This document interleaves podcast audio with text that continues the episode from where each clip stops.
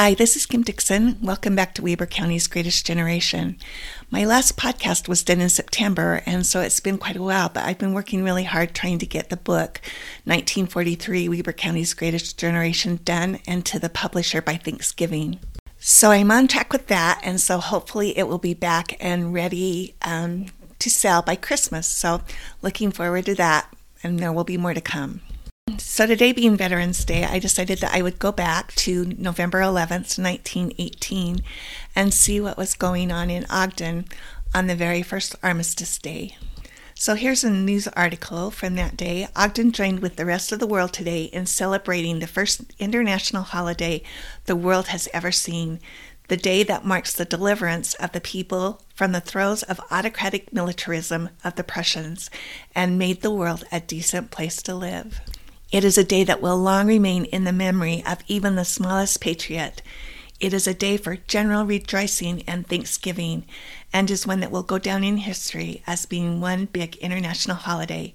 And Ogden's approval for such a day was given by fully 30,000 people of the city and the county.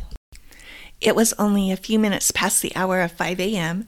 when Mr. and Mrs. H. E. Skinner marched out bearing the flags ready for an old kind of celebration, and they led the way with the Southern Pacific Band, evidencing to the city of Ogden that the boys who have gone over there to some tremendous purpose and had stayed over there until it was over over there.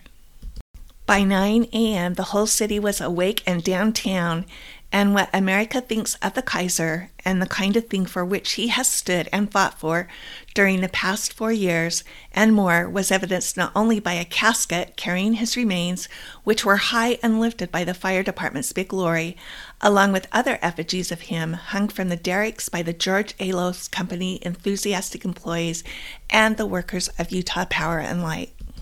If it be true that the Kaiser once opined that the war would be won with the aid of machine guns, then he met his proper fate as an effigy prepared for him by the J.G. Reed concern for the care they had affixed to a dummy machine gun, which at regular intervals spit forth its fire and bowled the hated ruler into dust. The turbulently good spirits of the crowd were expressed in all sorts of good humored outrage as, for instance, the boldly flagrant sign that read, Free booze to anyone down at the courthouse. The newspaper men of the city joined in the procession, a seemingly never ceasing parade down 25th and Washington. It would be wrong to think that Ogden's celebration was merely a matter of noise and bluster, the tooting of horns and the shrieking of whistles.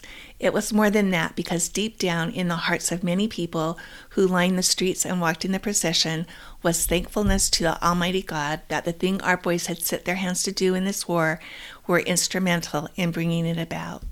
Men and women who wear the insignia of those who mourn for sons lost to them until they meet again in a fairer world sons who had gone to the call of the colors, sons who had gone overseas and laid down their lives, paying the one supreme price for their devotion to their country and their country's high ideals. I have documented 22 Weber County boys that died in World War I. So, to honor them on this Veterans Day, I'm going to read their names.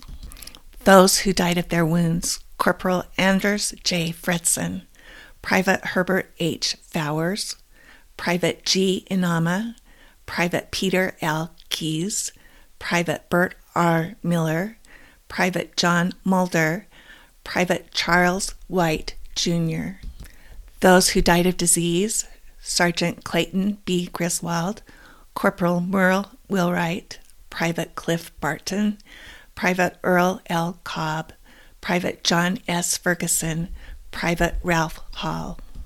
Those killed in action Marine First Sergeant Frank Lewis Glick, Private John Doles, Private Mervyn A. Elwood, Private William B. Fowles, Private David E. Jesperson, Private Henry R. Kramer, Private Walter A. Monson, Private Fred F. Schmaltz. And our last, Corporal Fred J. Grant, who was killed in action on November 10, 1918, just hours before the armistice was signed. He was the last Utah to die in the war and quite possibly the last American to be killed. It's going to take a while for all of our servicemen to get back. They will be gone for probably a year. And now they're going to come back to the influenza pandemic. So there's still challenges ahead. But looking back on it from here in history, it's only going to be 23 years before Pearl Harbor attacks. And so it's only going to be a few years until they start sending their sons and daughters, over 6,000 of them, back into the world where a lot more of them will die.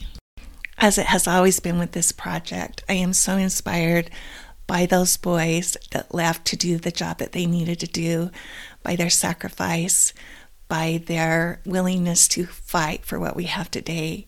And most of all, I'm honored to remember them and to tell their stories so that they can never be forgotten.